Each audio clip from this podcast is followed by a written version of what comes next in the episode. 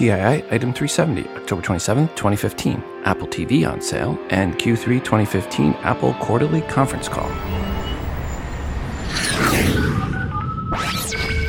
Welcome to Today in iPhone. I like it a lot.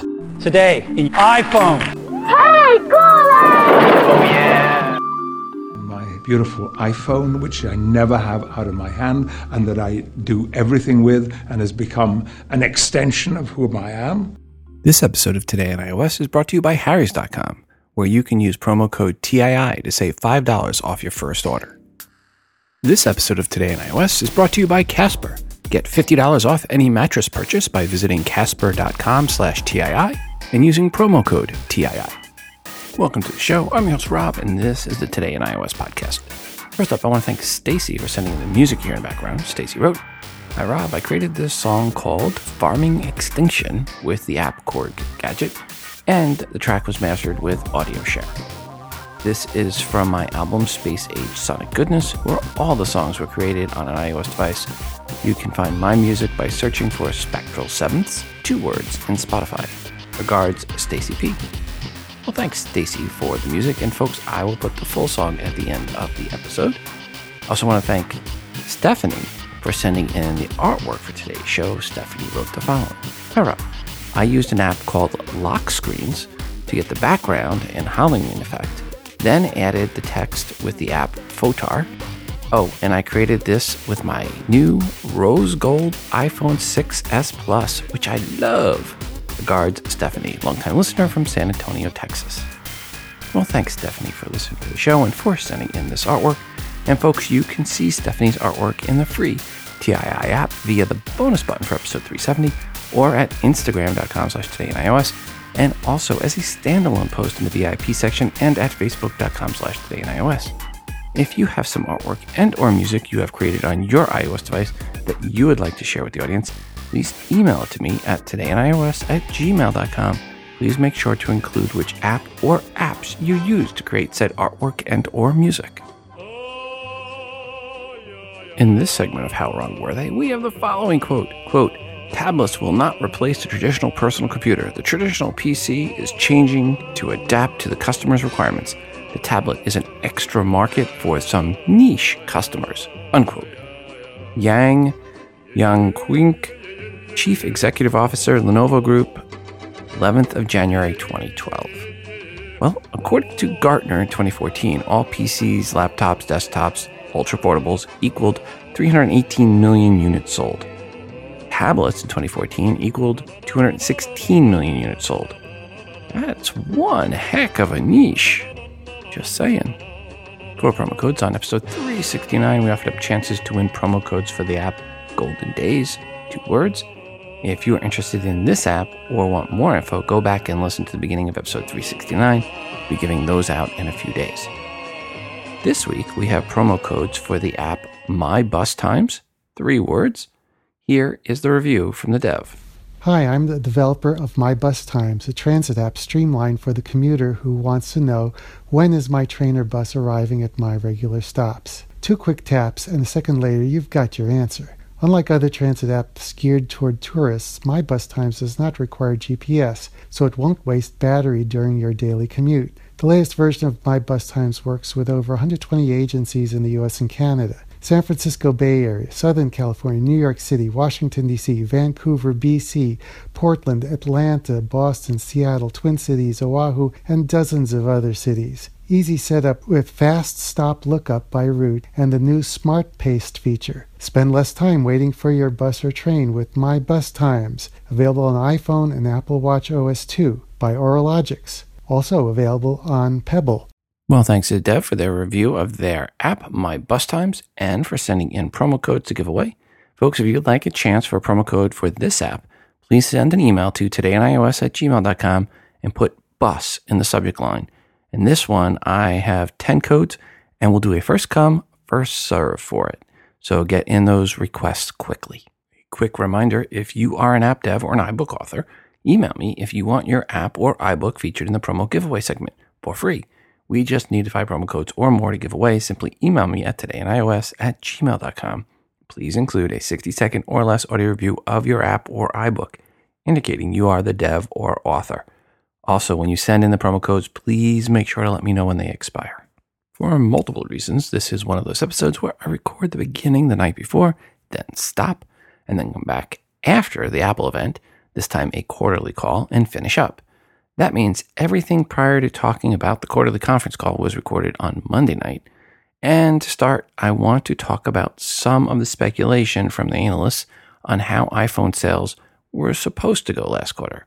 As I've said before, the quarter that really matters is the one we are in now, and the reporting that will be come out well in late January. That's the one we want to watch. And guess what? That is what most of the analysts are saying as well. The only way that the numbers for last quarter are looked at as important is if they come in below what everyone or most everyone predicts. This from data gathered by Philip Elmer DeWitt, the high prediction for iPhone sales last quarter came in at 51.1 million units by Sherry Scribner of Deutsche Bank. And the low prediction was 45 million units by Sundeep Bachkar.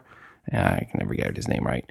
And he's over at Jeffrey, Jefferies. So Sundeep at Jefferies, 45 million units. As a reminder, on the last episode, I put in an estimate at 49.2 million units, which was just above where they were previous quarter. And that would put me slightly above the average estimate from the analyst, which was 48.72 million units. We will see at the end of the episode how everyone did. Interestingly, uh, this is the first time in years Philip did not put together data on the iPad predictions. It seems the iPad is getting less and less important overall, but also interestingly, he did put together I think interestingly as head scratching, he did put together estimates on the Apple Watch orders for last quarter, which is a complete waste of time, as Tim Cook said flat out. Apple will not be giving out those numbers as they consider it competitive info, and they do not want to tip off the competition with that data. So, yeah, that's nice that you tracked it, Philip, but Apple ain't going to report on it. For the record, on the last episode, I predicted iPad sales of 9.6 million units. We will get to all these numbers at the end of the episode. For now, let's just get into some other news. Thanks to Michael for this next one, which is about when Siri on the iPhone 6S and 6S Plus is and is not listening for HEY Siri. Essentially, Siri is listening most of the time, whether plugged in or not by default for the 6S and 6S Plus but Siri is not listening when your iPhone is placed face down. This is also true for other phones with Siri when they are connected to power and placed face down. I tried it with a couple where I said HEY Siri with the power connected with them face up, and she replied every time. But once I flipped the phones over and put them face down, Siri did not reply at all. So if you don't want Siri to respond to HEY Siri, put your phone iPhone face down, and that includes for the 6S and 6S Plus, where she's supposed to be listening all the time. But again, once you put it face down, then no more does she care about HEY Siri. Thanks to John Hines for the heads up on this next one, which is an article on a blind camera shootout where the Sony Xperia, Galaxy Note 5, the LG G4, and the iPhone 6S were all pitted against one another and there were multiple photos for people to pick their favorite. When it was all said and done and the blind test results were tallied, the winner was the iPhone 6S.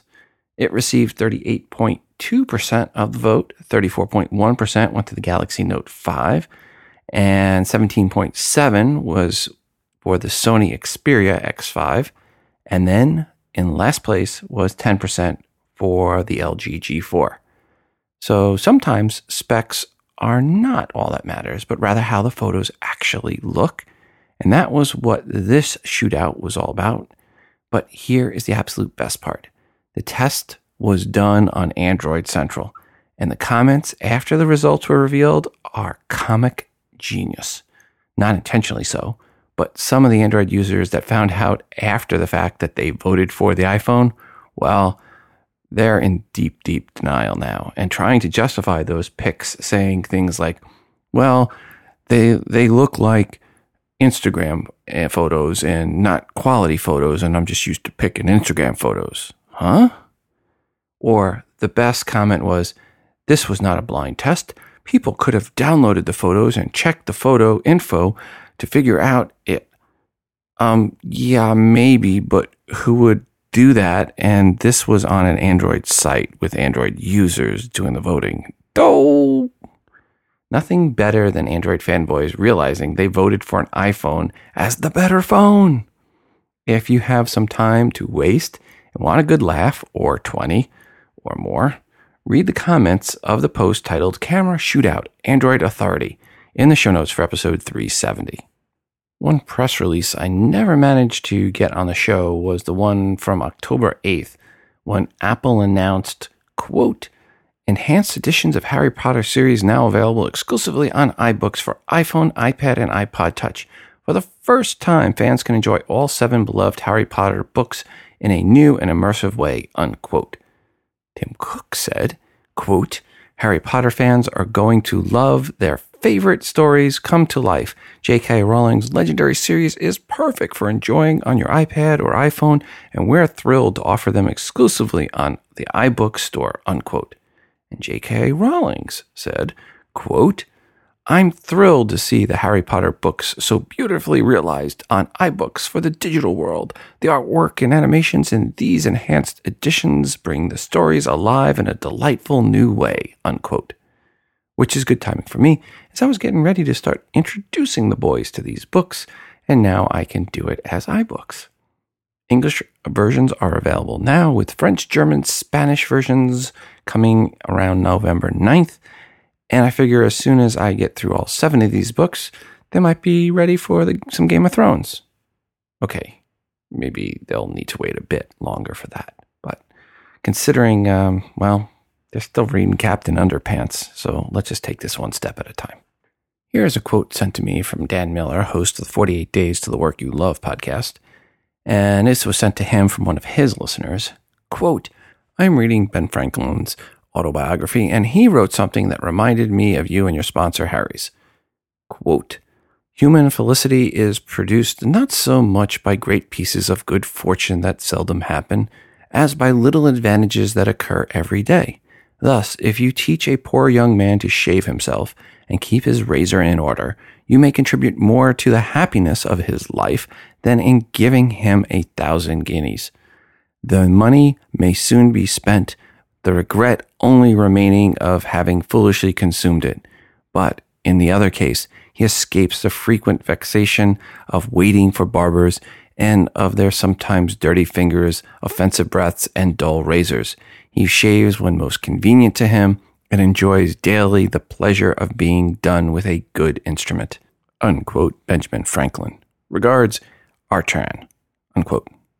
And I want to thank Harry's for sponsoring this episode and for helping young men and old men and all men in between, and even women, know the value of a good shave. Folks, if you go to harrys.com, that's H A R R Y S.com, and use the promo code TII, you'll save $5 on your first order. Harry's will give you the best shave at the best price and without all that hassle of having someone unlock the display case at the store. Price, performance, and convenience.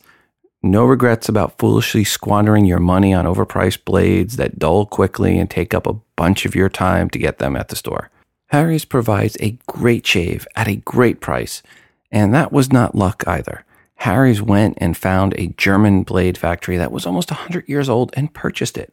Harry's owns the most important part of the razor, the blade. And by cutting out the middleman on both sides means they can keep the price low. Plus, Harry's as an organization helps those looking for jobs by donating 1% of their sales and 1% of their time to help prepare people for professional success. Yes, a shave that feels great from a company you can feel great about.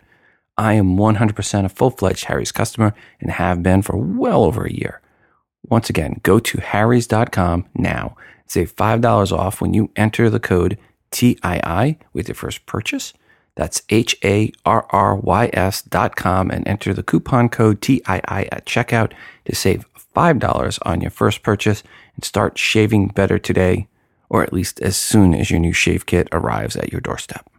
Hey, Rob, I wanted to ask your opinion about something. This is Joe from New York. Why do you think Apple leaves the ability to turn on and off airplane mode within Notification Center? Now they went through all this uh, hard work to you know implement that um, feature where your Apple ID is tied to your phone. If you uh, you know erase it, activation lock. But yet I can't keep Activation Center open or available on my phone because then if I lose my phone, someone can just swipe up and turn on airplane mode.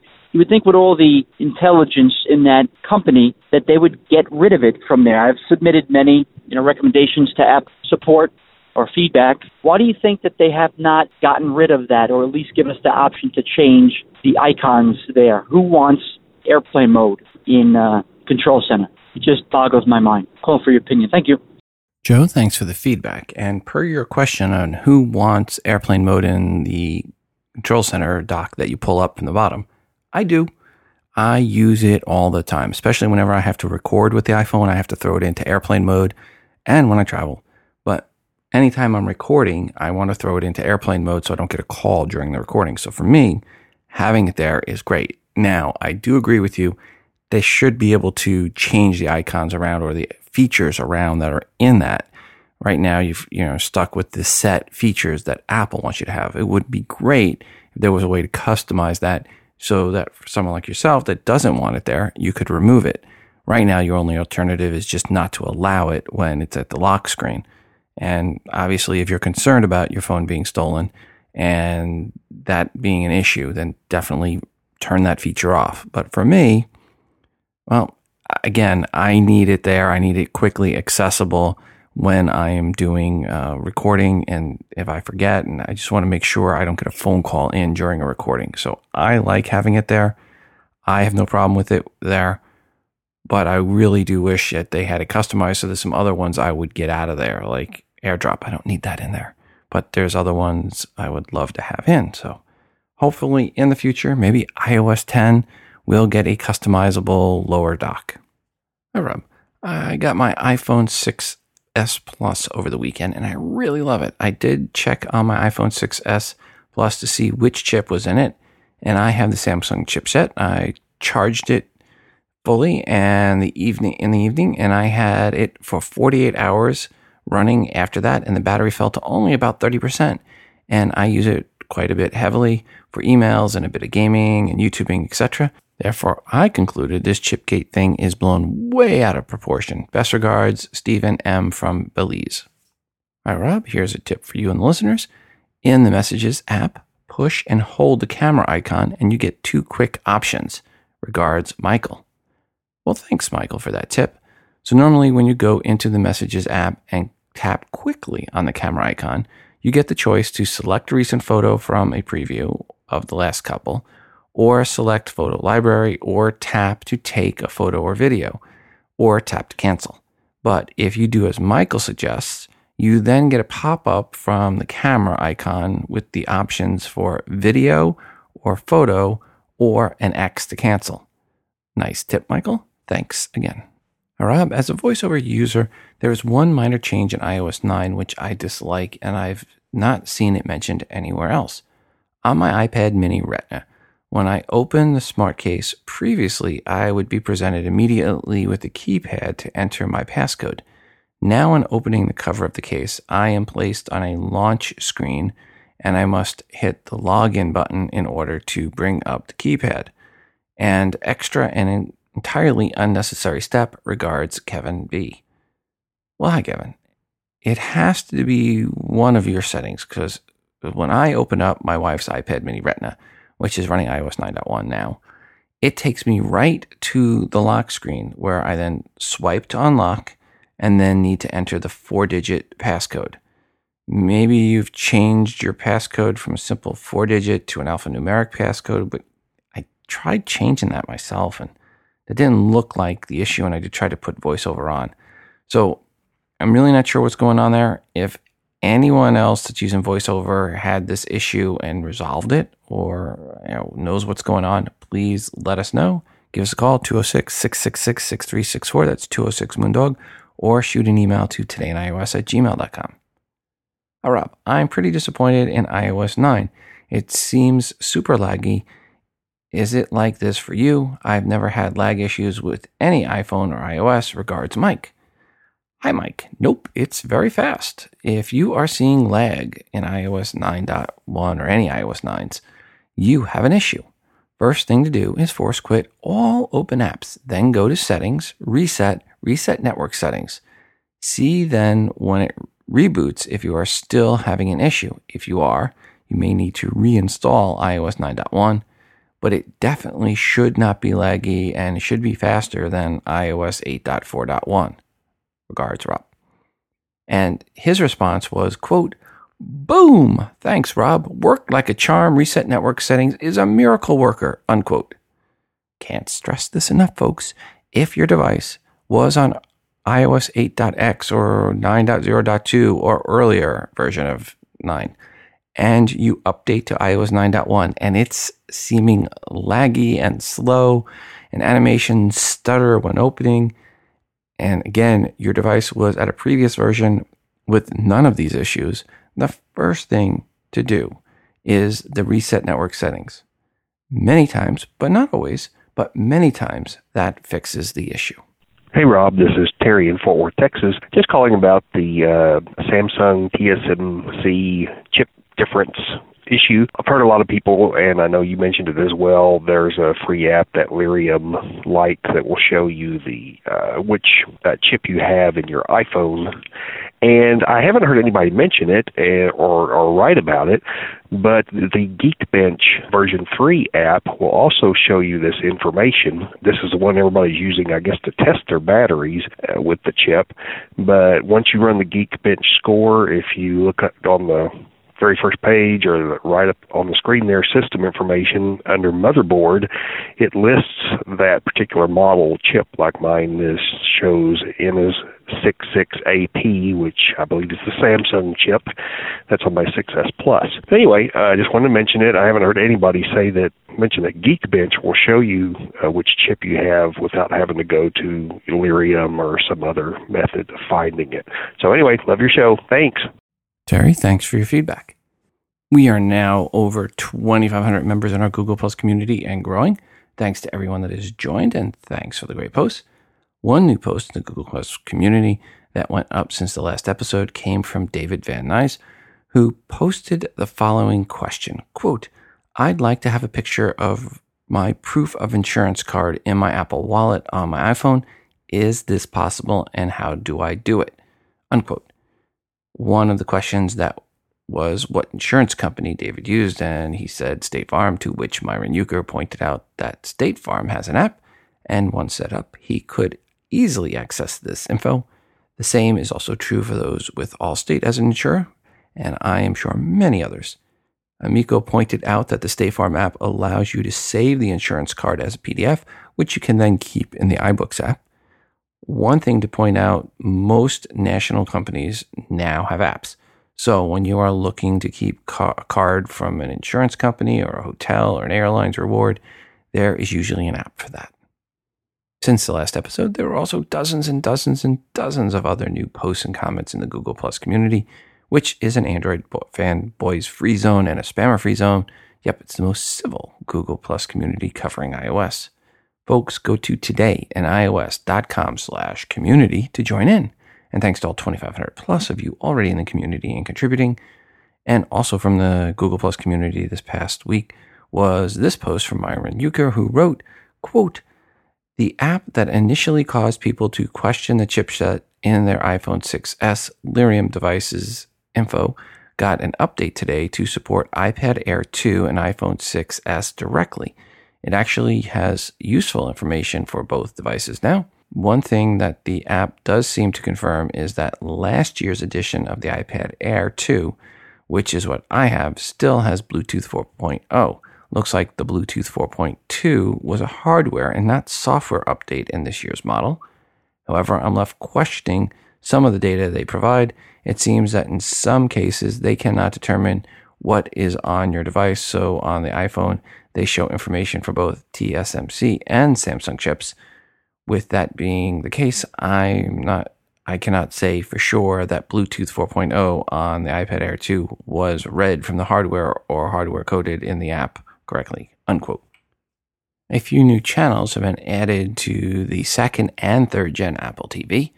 There is a CBS app channel that allows viewers to subscribe to a $5.99 on demand access of CBS shows with some live TV available in some markets, which will be interesting with regards to sports come March Madness. NBC also has a new app slash channel. You need to sign up via your current um, cable provider or television provider for that. And the third new channel slash app is M2M channel, which is made to measure, which is dedicated to fashion. It is free to view with ad support. So while you're waiting for the new Apple TVs to ship, we have this available if you have a third or second gen Apple TV, that is. Well, if we are waiting for Apple TVs to ship, that must mean we have them ordered. And while they did not go on sale at 12:01 a.m. Pacific time as was expected and speculated on the last episode on this past Monday, they did go on sale Monday morning. It just was at 6 o'clock a.m. Pacific time, not 12:01 a.m. Pacific time. I ordered both a 64 gig fourth gen Apple TV and one MFi controller the one they had available, and I've mentioned before on the show, and that's the Steel Series Nimbus wireless gaming controller, which will run you another 50 bucks. With taxes and expedited shipping, it all came to just under $300. And I'm told I should have delivery, uh, or I have a delivery date window of October 30th to November 3rd. So hopefully it'll be here on Friday the 30th. By the way, 14 hours later, I checked and they were still showing October 30th to November 3rd for new orders. Those are the ones with the expedited shipping. So they did not stock out yet, and deliveries have not been pushed out. Here is some feedback about Apple TV being available for order. Hey, Rob. Thanks very much for alerting us that the new Apple TV went on sale. Regards, Leslie B. Leslie, glad to have helped out. And folks, if you have the TI app, you should have received a push notification Monday morning, a well, US time, a little after the Apple TVs went on sale, letting you know they were on sale. Back to the email bag. Hi, Rob. Ordered my Apple TV today and was shocked with the shipping charges. So I called Apple and let them know how much of a loyal customer I was and how disappointed I was after waiting so long for this new one to come out. They waived the shipping charge. Hope to get my new Apple TV Friday. Customer service is why I love Apple. Regards, David. Well, David, thanks for the heads up on that. Nice way to save 20 bucks. Might have to do that. Hi, Rob. I just purchased the new Apple TV via the Apple Store app. I believe it went on sale at 9 o'clock a.m. Eastern Time. I'm in the Central Time. My delivery date is a confirmation email between November 2nd and November 4th. Regards, Craig. And then I went through and I looked to see what the breakdown of 32 gig versus 64 gig units was in the Google Plus community, plus from those that sent in emails. And it was 69% for the 64 gig. And so a high, much higher percentage of people are going for the 64 gig.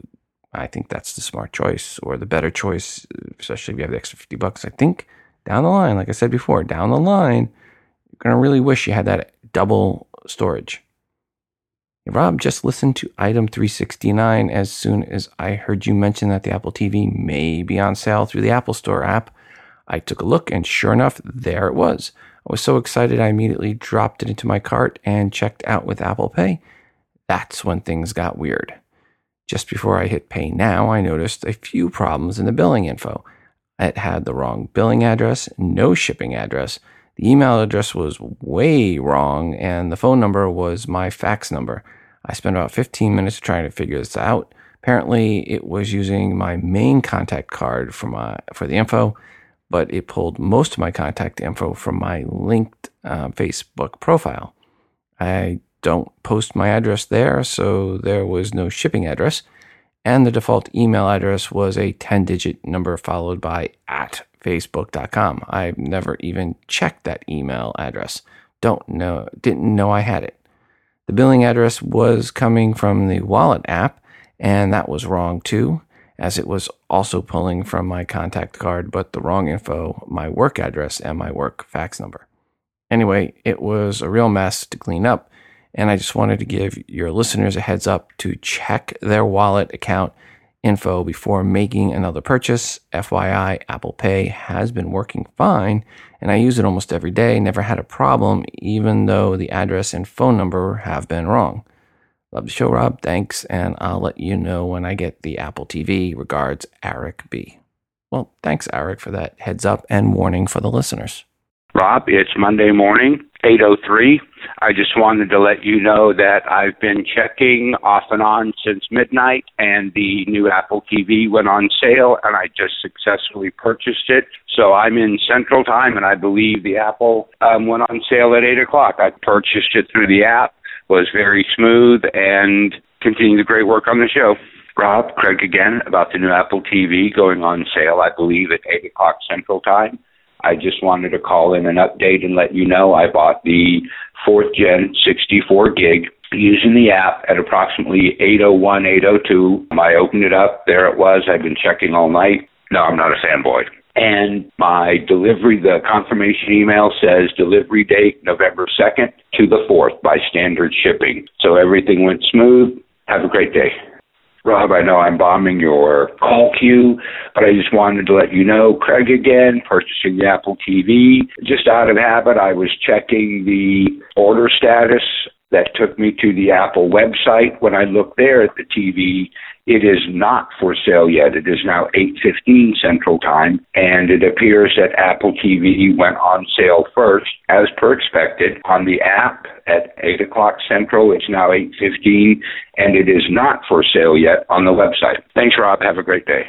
Craig, thanks for the feedback. I really, really, really wanted to hold off on iPhone 7 rumors until at least after the iPad Pro came out and I've ignored a couple, but this set of rumors on the iPhone 7 was in Barron, so that makes it the first, well, credible news source to really publish an iPhone 7 rumor, and they likely did so because it came from Piper Jaffray's often wrong Gene Munster. Except Barron's does not pay enough attention to realize how wrong Uncle Gene is, so they reported on it. For future, oh my, that was a wrong reference. Let's go over what Uncle Gene had to say now. Quote, while we are still almost a year away from the next iPhone launch, we believe it is worth considering what the next cycle may bring. Given a number change cycle, we expect the iPhone 7 to sport a unique design from the iPhone 6 6S. As many have speculated, the addition of 3D Touch may provide Apple with a way to eliminate the home button on the phone and use additional space to make the screen bigger or make the device smaller. One barrier to this could be Touch ID, which is integrated into the home button currently. Apple would need to move the Touch ID reader to potentially the side of the phone to remove the home button. We believe a home buttonless iPhone has a 50% chance for the iPhone 7. Another area of which we believe Apple may focus is battery life. Looking at Macs over the past few years, Apple has close to doubled battery life for its MacBook lineup, largely 5 hour battery up to 10 hours. It has achieved this through more efficient processors and software. We believe battery life is one of the biggest areas of potential improvement and one that might be the most welcome for by customers. Finally, a Sapphire screen has long been rumored for the iPhone. Since Apple now uses Sapphire on the Apple Watch, it could make sense for them to adapt it to the iPhone. We note that Apple is using the stronger aluminum from the Apple Watch Sport on the iPhone 6s case. Unquote. I love the homeless buttonless phone uh, that has a 50% chance for the iPhone 7, as in either it will happen or it will not happen. Yep, two options, so 50 50 chance. Okay, we'll see how he did later on, or at least reference back when he uh, changes his mind in a few months. As mentioned earlier, Casper is sponsoring today's show. Casper is an online retailer and manufacturer of premium mattresses for a fraction of the price that you're used to paying. Have you ever purchased a mattress by sitting on it for just a few minutes at the store, only later to regret it? That happened with us for our oldest son's mattress. We thought we'd purchased a good mattress, but oh my, we learned we did not. We would lay down with him to get him go to sleep, and when we tried to get up, he would hear us and feel us moving and would wake up. It was very, very frustrating. But we were stuck with the mattress. However, with Casper, you get a 100 day risk free trial period. You don't like it, you get your money back, and they come and pick it up and donate it to charity. That said, when Casper sent us a mattress, his was the one we definitely replaced, and it is a great mattress. Matter of fact, the other day, my son, the older one, had already snuck out of his bed, and the younger one had come down, and we tried to tell him to go back to his bed. And he goes, I don't want to go to my bed. Can I go to Henry's bed? His bed is more comfortable. So, yes, the younger one knows the older one's bed is the better one. So, looks like Porter is going to be getting a Casper mattress here pretty soon. Casper mattresses are a mix of latex foam and memory foam, no noisy springs to wake up your kids or significant other when you're trying to sneak off to get some Girl Scout cookies from the pantry. Casper did an incredible job on engineering, and the feel this mattress is wonderful. The nights I record episodes, the boys go to sleep with mom. So when I'm done, I can go sleep on his bed and my back is not all out of whack in the morning. But just as important as quality is pricing, and the pricing is great. Twin mattresses are just $500. They also have Twin XL for $600, full size for 750, Queens for 850, and the King and Cal King are 950. That is less than half the price my parents paid for their king size mattress, and they don't like theirs. Like I said, you have 100 days to return it risk free. And if you go to casper.com slash TII and use promo code TII, you'll save $50 off those prices. This is an American made drip mattress with delivery right now to the US and Canada only, and it is free delivery. When said mattress is delivered, it is from UPS in a squarish box that you think, no way is there a mattress in there. But you get a cool little tool to cut open the package, and the mattress opens up and expands to form. It's really kind of neat. Quite a few of you are going to be getting the new Apple TV here in the next week or so. And many of you will have it in your bedroom. I know that's where mine is going. So you can throw out that spending a third of your life in bed stat, it's going to be more. And for the cost of an iPad, but not as much as an iPad Pro, is it not worth getting the best night's sleep possible? And that's what you'll get with Casper or what your kids will get.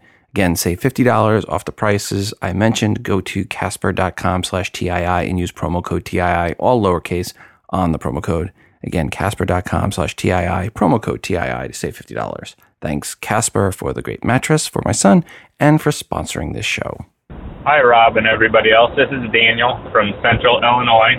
Just listening to episode 369 and a caller was asking about the 15 second skip forward and backward buttons in the Apple Podcast app. Ever since I upgraded to iOS 9, I have not seen them on the now playing screen when I'm inside the app.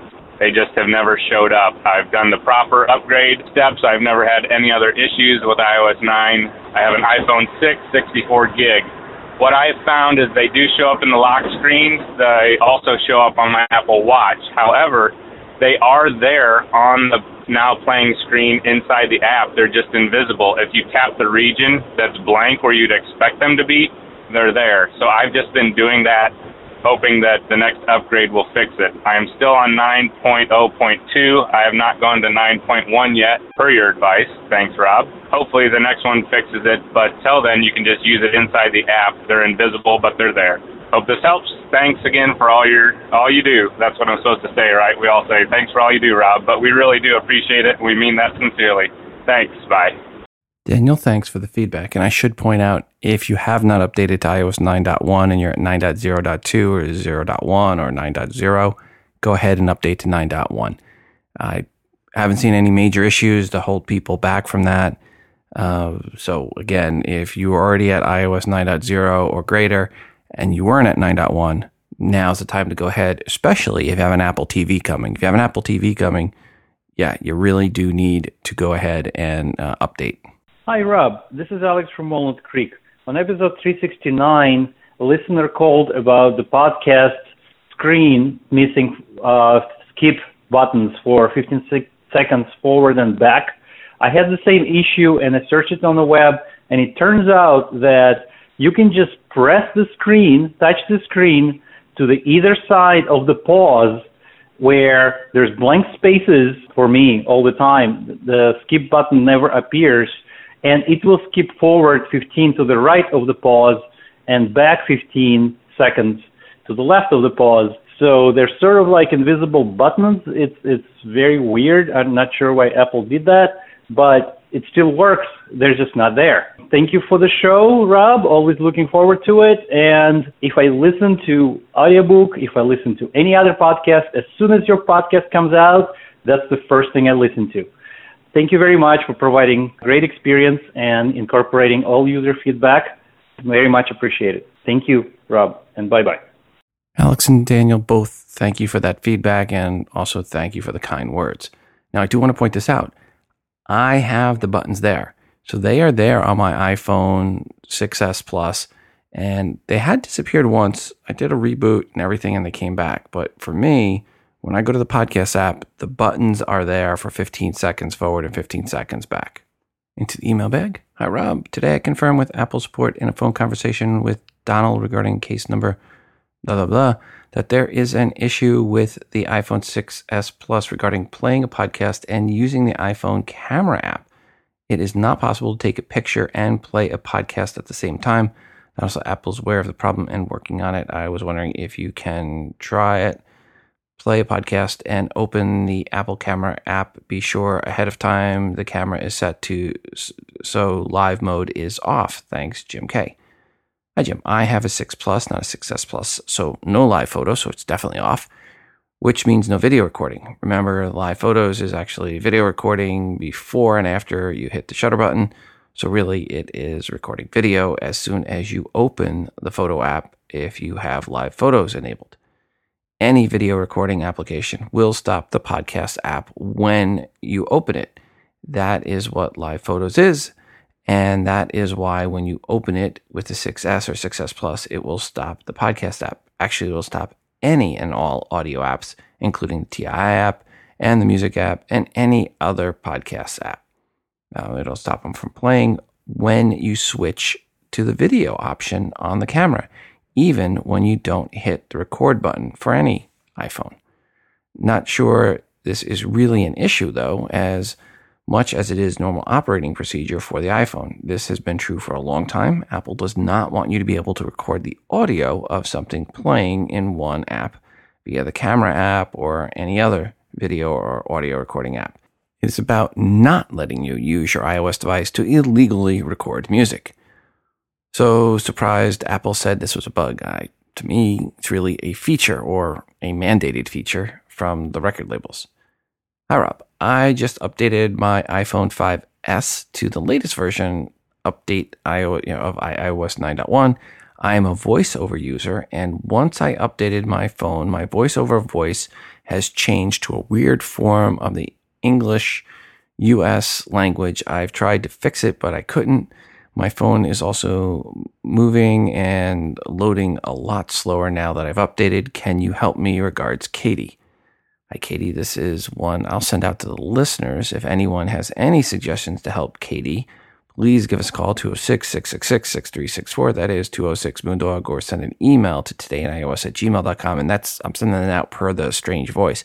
Per it being laggy, as we mentioned earlier, go into settings and then general, then reset, then reset network settings and reset your phone. That should improve the lag ability. Hey, Rob, it's Kevin Crossman from Fremont, California. One of the other things that iOS 9.1 fixed was in the weather app in 9.0, you could not reorder the cities that were in there. So, and it, finally in 9.1, you can update the cities now. So, if you want to reorder them, this is very helpful for me now that I have Apple Watch and I have uh, weather on there, and I've added some cities. So, good update. Thanks. Hi, Rob. I wanted to highlight a Kickstarter project to you and your listeners. It has been a long time since I've pledged, as I have been burned once or twice. Nonetheless, I pledged for quarter as soon as I saw it. The company Steel Connect seems legitimate, and this project is not overreaching, just $9. I should hopefully have it by December. Check it out. Regards, Mitch. And this is a different project than the one featured on the last episode 369, which was also called Quarter and that wasn't on Kickstarter. This one is on Kickstarter, and what it is is, quote, the first Apple pencil holder, unquote. This project has a goal of $4,632 and so far has raised over $3,117 and has until November 21st at 1:28 p.m. Central Time to be funded. Pricing is currently at $9. What this is is a holder for your Apple Pencil that plugs into your Lightning port. It is a simple plastic holder and your Apple Pencil lines up along the bottom normally. But if you need to charge the iPad, there is a pass through for the lightning cord, and then you take the pencil out of the normal holding spot, and there's another place to hold the Apple Pencil. This does answer the question many have asked where do you store your Apple Pencil? One thing I would make sure if you get this is how securely your $100 Apple Pencil stays put in the holder and how securely the holder stays put in the lightning port. Sure would hate to spend $9 and have it cost me 100 when my Apple Pencil falls away. Now, I'm not saying that will happen, just saying if you get this, you best check it before taking it out for a spin in the real world. Just in case. Search for quarter at kickstarter.com. For almost as long as there's been a Facebook app, there has been one word that you could always use to describe it sucks. As in, it sucks the life out of your battery, like four seven year olds sucking down juice boxes. Well, good news. It seems Facebook has finally figured out what was going on. According to Facebook, the new version that just came out fixes the CPU spin issue that was hidden deep in its network code. What is a CPU spin issue, you ask? Quote, CPU spin is like a child in a car asking, Are we there yet? Are we there yet? Are we there yet? With the question not resulting in any progress to reaching the destination. The version released today has some improvements that should start making this better, unquote, Ari Grant, Facebook engineering manager. Seems Facebook was recently called out by some prominent bloggers about the issue with their app, which, if you listen to the show, you know we've mentioned more than once the issue with the Facebook app draining batteries. Actually, went back and found the first reference, or at least the first one I could find, was episode 271, 99 episodes ago. That was from June 2013, to put that in perspective. Glad to see Facebook was all over that issue like a duck on a Cheeto. Good going, guys. Uh, one of the things I ask people when they, they would say to me that they have a fast draining battery is Do you have the Facebook app open or do you even have it? Glad we can finally put this issue to bed 99 episodes ago. Glad Facebook really cares about iOS users and that they are using the app themselves. Not. Hey, Rob. This is Jonathan calling from Jersey City, New Jersey. I had an Apple TV question. I haven't seen anything anywhere or heard anything about whether or not they're going to update the remote app for the iPhone and iPad for you to be able to use the Siri control for the new Apple TV through your iPhone or iPad. I currently have my first gen iPad mini set up as a home controller with the Harmony home control app, my Hue app, and I also use the Apple TV remote. And I don't want to have to add a second remote to my coffee table. So I just thought I'd ask if you'd heard anything. Love the show. Listen to it every week. Looking forward to the next one right after I finish listening. Thanks. Have a great day. Hi, Jonathan. Everything I have read and indicates the answer is yes that your iPhone will communicate and be able to be used as the remote control with your Apple TV because it'll talk via Bluetooth. And that also you can use your iPhone as a controller. So that was one thing they had said. So, yes, I would be shocked if it's not the case. I am 99.9% sure that you will be able to use your current iPhones as a remote for the fourth generation Apple TV. We'll know for sure by the next episode. Now, Rob, can any of the listeners recommend a good leather case for the iPhone 6? I know there is this Stilgut leather cases that have a tab and also have a stand function. Does anyone have any experience with this or any other brand and have any general advice? Thanks, GK. Thanks, GK, for the email. Folks, if you can help GK out, shoot us an email, todayinios at gmail.com, or give us a call. You know the number. Hi, Rob always an early adopter, living on the edge, ignoring your sage advice, I have found so many bugs in iOS 9.1 that it needs insecticide. App Store, Apple Music, and Pandora work poorly, if at all, and my car is tossing out unsupported error messages like never before. Apple's last few rollouts have been dodgy at best, lots of time spent performing restores and looking for workarounds. While I don't mind and often find it interesting to play around with this type of challenges, most users just want their phones to work the same as before an update. This one step forward, two steps back thing is really starting to tire them out. Regards, Jeff in Burbank. Jeff, thanks for the feedback. Sorry to hear of your issues. Again, for me, all the devices I've upgraded to 9.1 have worked really well. I haven't had any issues, you know, knock on wood. But for me, the updates have gone really smooth. And based on the feedback I've gotten from other listeners, and really, this was a good update 9.1. You're one of the few that had uh, major issues with it. Again, I'll send the feedback out and request for feedback once more. Folks, if you're having issues with 9.1, please let me know. 206 666 6364. That's 206 Moondog, or shoot an email to todayinios at gmail.com.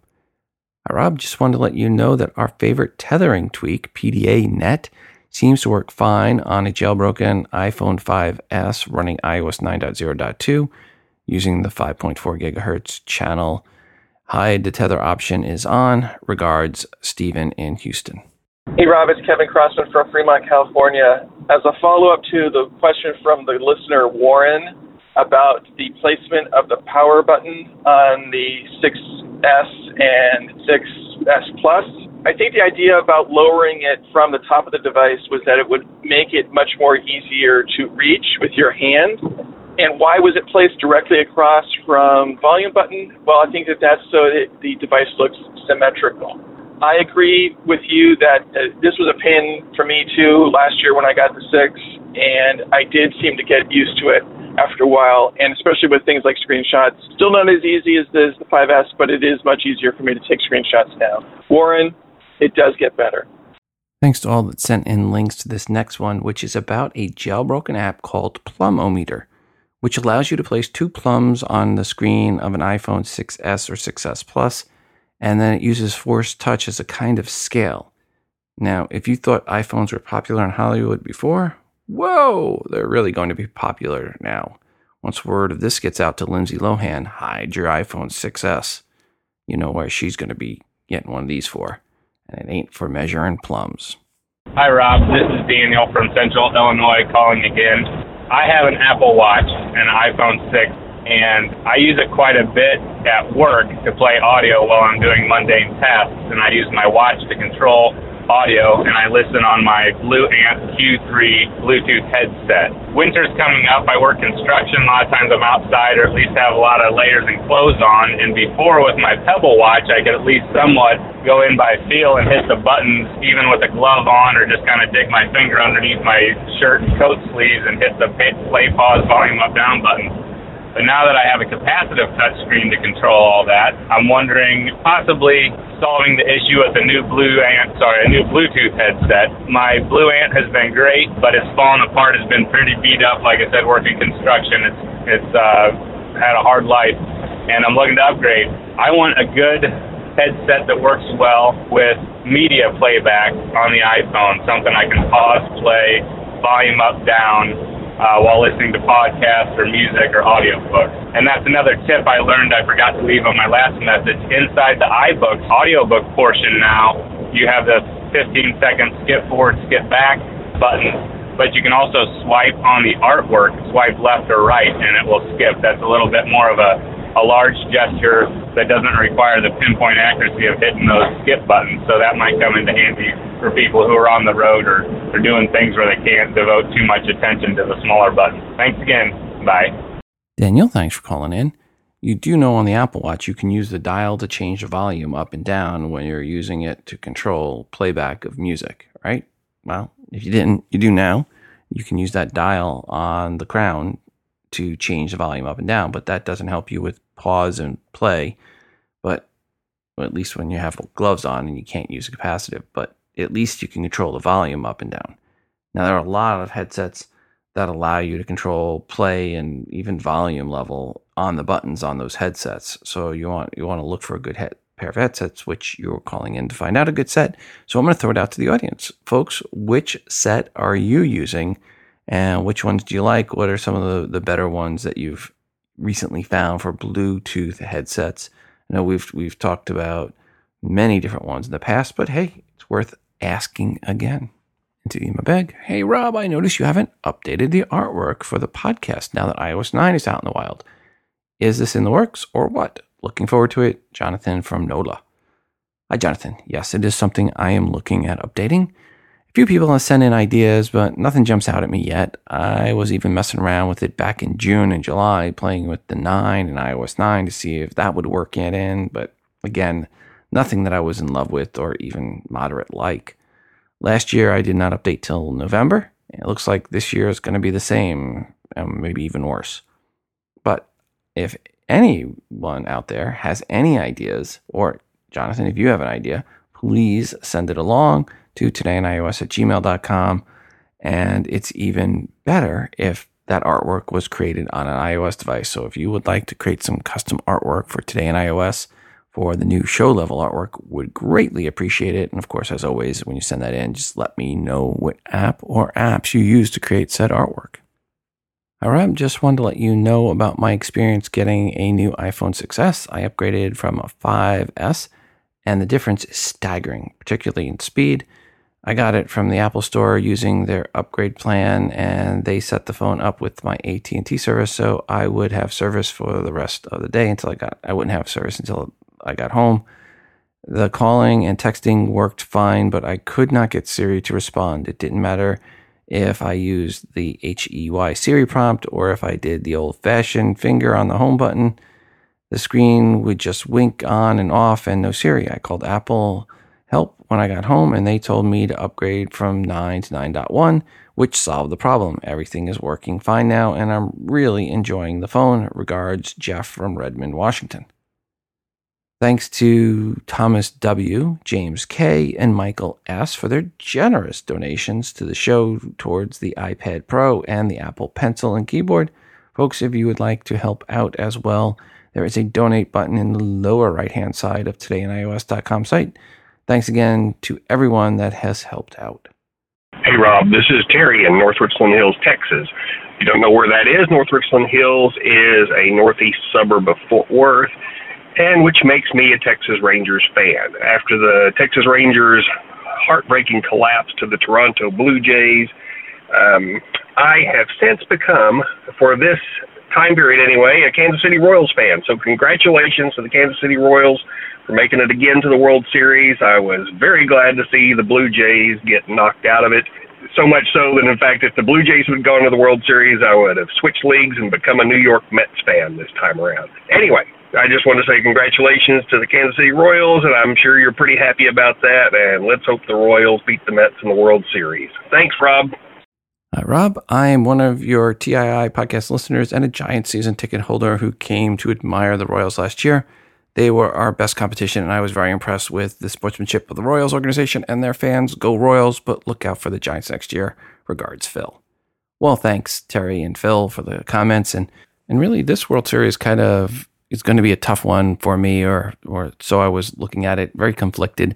Grew up in Long Island. I was a Met fan. I grew up a Mets fan. I've been a Mets fan. I have more Mets memorabilia and stuff than I do Royal stuff, but I've become a Royals fan over the years and my kids are true blue Royals fans.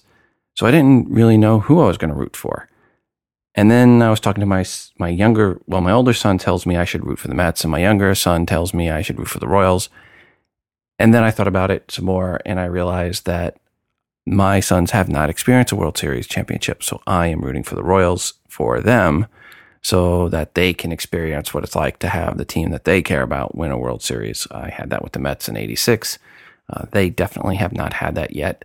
So uh, I am going to be a Royals fan in this series, and and with a little luck, I will be celebrating a Royals championship with my sons.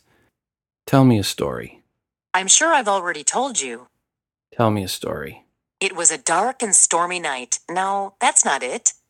Tell me a story. I'm certain you've heard it before. Tell me a story. Okay, once upon a time, in a virtual galaxy far, far away, there was an intelligent young agent by the name of Siri. One lovely day, Siri got a job as a personal assistant at Apple, and that was very exciting. People said, Oh, Siri, you're so smart, and so funny, too. Soon, everyone was talking about Siri, and there were stories and songs and even books about Siri. Siri liked that. But then people began asking some rather odd questions, like where to dump things and other stuff Siri had never heard about. And when Siri answered, they all laughed. Siri didn't like that so much. So Siri asked Eliza why people ask such funny questions. And Eliza said, Does that question interest you? Siri thought that was a pretty good answer. After that, Siri stopped wondering why people asked those funny things. And they all lived happily ever after. Okay, now let's finally get into what was discussed at Apple's quarterly conference call today. Tim started off by doing a fiscal year 2015 review. Nothing real exciting there, stuff that we've gone over in the past. Uh, he did mention their growth in revenue for the last year, their fiscal 2015 year, uh, was over $50 billion versus how much they had in 2014. To put it in perspective, that revenue growth of over $50 billion dollars was greater than the revenue of over 90% of the Fortune 500 companies. Oh, snap. Per the last quarter, revenue was $51.5 billion with a B versus 42.1 billion a year ago quarter and 49.6 billion last quarter. Total cash, hmm, a measly $205.7 billion. That's up 2.9 billion for the quarter from where it started at 202.8 billion. Last quarter sales. iPhones sold 48.1 million units versus 39.3 million a year ago. Nice jump there. And 47.5 million last quarter or the previous quarter. iPads sold 9.9 million last quarter versus 12.3 million a year ago quarter and 10.9 the previous quarter. And Mac sold 5.7 million units versus 5.5 a year ago and 4.8 the previous quarter. Per some miscellaneous notes, uh, Apple Pay and American Express are coming together and they'll be supported in multiple countries around the world, starting out with Canada and Australia. That'll be launching shortly. 30% of iPhone buyers last quarter were Android switchers. And let's talk about how some of the analysts did with uh, iPhone sales at 41.8 million units. The closest analyst to the mark was Robert Paul Leto. He is with the Braeburn Group. And that number did again come in, that 48.1 million did come in below the average estimate of 48.7 million iPhones sold. So that's going to be looked at as negative when all is said and done. However, the 51.5 billion in revenue was just above the average estimate of 51.38 billion. On the last episode, I predicted 9.6 million iPods would be sold, and Apple did come in a little above that at 9.9 million iPads sold. And actually, it was 10.4 million units sell through as they decreased channel inventory by 500K. So, not bad. Again, this is the quarter that we're in right now when we're going to get a real idea of how things are going, which means the January quarterly call. By the way, when I say how things are going, it's still going pretty darn good. Will be interesting to see where Apple stock is tomorrow. And if you check in uh, the TII app right now for episode 370, you will see a bonus PDF that goes over the past iPhone and iPad sales charts the key one I like is that last one in there. It shows the past four quarter sales combined for both the iPhone and the iPad moving on a quarterly basis and how they've done since launch. The iPhone keeps growing, but now the iPad is in clear decline. Will the iPad Pro be enough to reverse that trend? Mm, probably not, but maybe it'll be enough to flatten it out. So again, if you've got the TII app, go to episode 370 and go to the bonus content and take a look at the PDF and you'll see some different charts that I like to track and update every quarter. And a big thanks again to Casper.com for their support of TII. And if you go to Casper.com slash TII and use promo code TII, all lowercase, you will save $50 off a mattress shipped right to your door. Again, go to Casper.com slash TII and use promo code TII. And before we go today, I want to remind you to send in your feedback to the show. 206 666 6364. That's 206 Moondog. Or record your feedback and email to the show at todayinios at gmail.com. Feedback can be a question or comment for something someone said on this episode, or it can be a question or rant you have about something else, an app, a product review, good or bad, as long as it's iOS related, it is welcomed. I'm always looking for new artwork to feature that you've created on iOS device. Just put some TII branding on it and send it in. And especially for the show level artwork, really need a replacement there. And of course, we're always looking for more music. Almost out. I'm almost out of music, so I need music that you've created on iOS device to play on the show. Again, this is your show. Your feedback and artwork and music is greatly desired. And don't forget to check out our moderated Google Plus community by going to todayinios.com slash community. And then thanks once again to Harry's for sponsoring this episode. Please go to harrys.com now and save $5 off when you enter the code TII with your first purchase. That's H A R R Y S dot com and enter the coupon code TII. If you're on an iOS device, I think you have to do that uppercase and check when you're checking out, and that'll save you $5 and help you start shaving better today, or at least as soon as your new shave kit arrives right at your doorstep. Finally, there is a TII app, which is free, free to you. Search for TII in the iTunes App Store. It's the best way to consume the show and to get push notifications each time a new episode of TII is released or when there's breaking news, like when the Apple TV went on sale. It is fully voiceover friendly, of course. Please go right now and download the TII app. And like I said, it's free. And folks, that is going to do it for us today. This is your host, Rob, from Today in iOS, reminding you to go Royals. This show is hosted on Libsyn.com and part of the Wizzard Media Network. If you are looking for hosting, go to Libsyn.com, that's L I B S Y N.com, for hosting for your podcast and for creation of your own smartphone app. The Today in iOS podcast can also be found on the free Stitcher radio app. Just search for TII.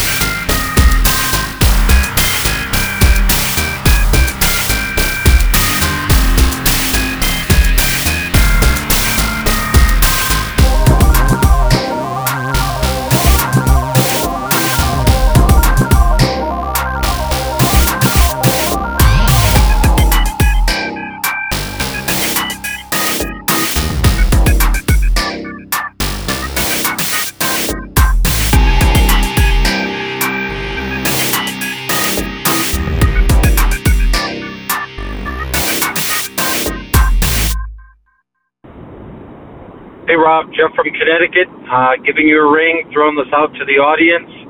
Uh, now that I'm on iOS 9, actually upgraded to 9.1, but I'm on iOS 9, obviously, um, having some HomeKit issues, and I know this is kind of like a topic that doesn't come up much. Uh, first of all, for full and fair disclosure, I am a stockholder with Apple and uh, somewhat uh, disheartened by the fact that customer support, in my opinion, has gone down. And being involved in the company, I kind of a little disheartened the fact that we're treating our guests and customers like this.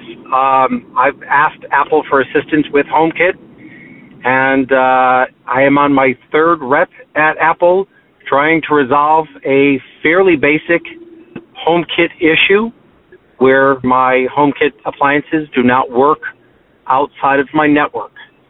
Um, some of the Apple reps think that HomeKit is a product they sell. Some haven't heard of it. Uh, some need to refer me to others, and it's basically it keeps going all around in a circle. Problem is, each time I ask for assistance, I wait three, four, and five business days and with no contact back. And that's the frustration. So I'm throwing it out there to see if anybody's had any issues with HomeKit, uh, with an Apple TV, third generation, fully updated, iOS 9, 9.1 on the phone, and fully updated uh, HomeKit lighting systems, uh, one of which is the Hue app, um, and they do not work outside of my uh, home network. Uh, Siri does not uh, can't find any of the lights. The moment I step into my home network on Wi-Fi, everything works like a charm. Siri's immediately able to turn on off on and off lights and set them to the appropriate percentages. The moment I'm outside my network, Siri falls apart and can't activate anything. Just throwing it out there and see if we can get any help. Sorry, this is a long message, but I want to get someone else's opinion. So thanks, Rob. Appreciate it again. Hi, Rob. This is Luis from Doha. Just want to share my experience with uh, my new iPhone uh, 6s Plus, and uh, this, the same thing happened to me as uh, Daniel is saying on the um, your last podcast. Uh, I had my iPhone, uh, the old one, backed up. Then I restored on the new iPhone 6s Plus. My old one was an iPhone 6 Plus and after the restore, I had the exactly same phone on uh, both devices, so they have uh, all the same apps and everything, so they were pretty much identical. And uh, after I started to operate the new device, I really noticed it, it was much, much laggier than uh, the old one. I was quite surprised and uh, disappointed as well. Uh, the lag was to open the apps, and uh, especially when uh, first unlocked, the, the the new phone is uh, absolutely laggier. I could open the uh, I could unlock the both devices at the same time with the Touch ID, and I could really notice the difference. Sometimes it's more than a second or two difference. So I was really disappointed. So uh, what I did was to uh, connect to iTunes again, the new the new phone, and uh, restore it, and uh, start up as a new device, installing all the apps again, downloading downloading uh, downloading my uh, iCloud library and uh, everything in it. Once it was finished, I was really surprised how amazing things got better. It's just uh, it just flies now. So I'm not sure if that's his uh, that's the same problem he's having but the only the only way I could solve the the, the lag on the, the new device was uh, starting from the scratch. So I just had to reset it and download the firmware all over and uh, set it as a new iPhone. Once I did that and I put everything in it, the the the phone is great. I have no complaints. So I don't know what's going on, but uh, if you try to restore from, uh, it's not even an old phone that I had. I had an, an iPhone 6 uh, 6 Plus, and uh, restoring it to the new phone gave me this problem. So you might give it a shot. It's a lot of trouble to set up as a new iPhone, but uh, I don't know. That's the only thing that fixed my problem. Now the the phone just flies. I, I don't feel laggy at all, and I don't have any crashes or anything. So this is what he should do. I think I recommend him to start from scratch. I don't know. Right now it's easier because you have everything on iCloud, so pretty much all you have to do is to install the new apps, and uh, you're pretty much set. All your pictures will be downloaded from the cloud, so it's not big of a deal. It's gonna take you time, but it's not hard. So he should try that and uh, give you feedback. All right. Thank you very much for the show, and uh, see you next time.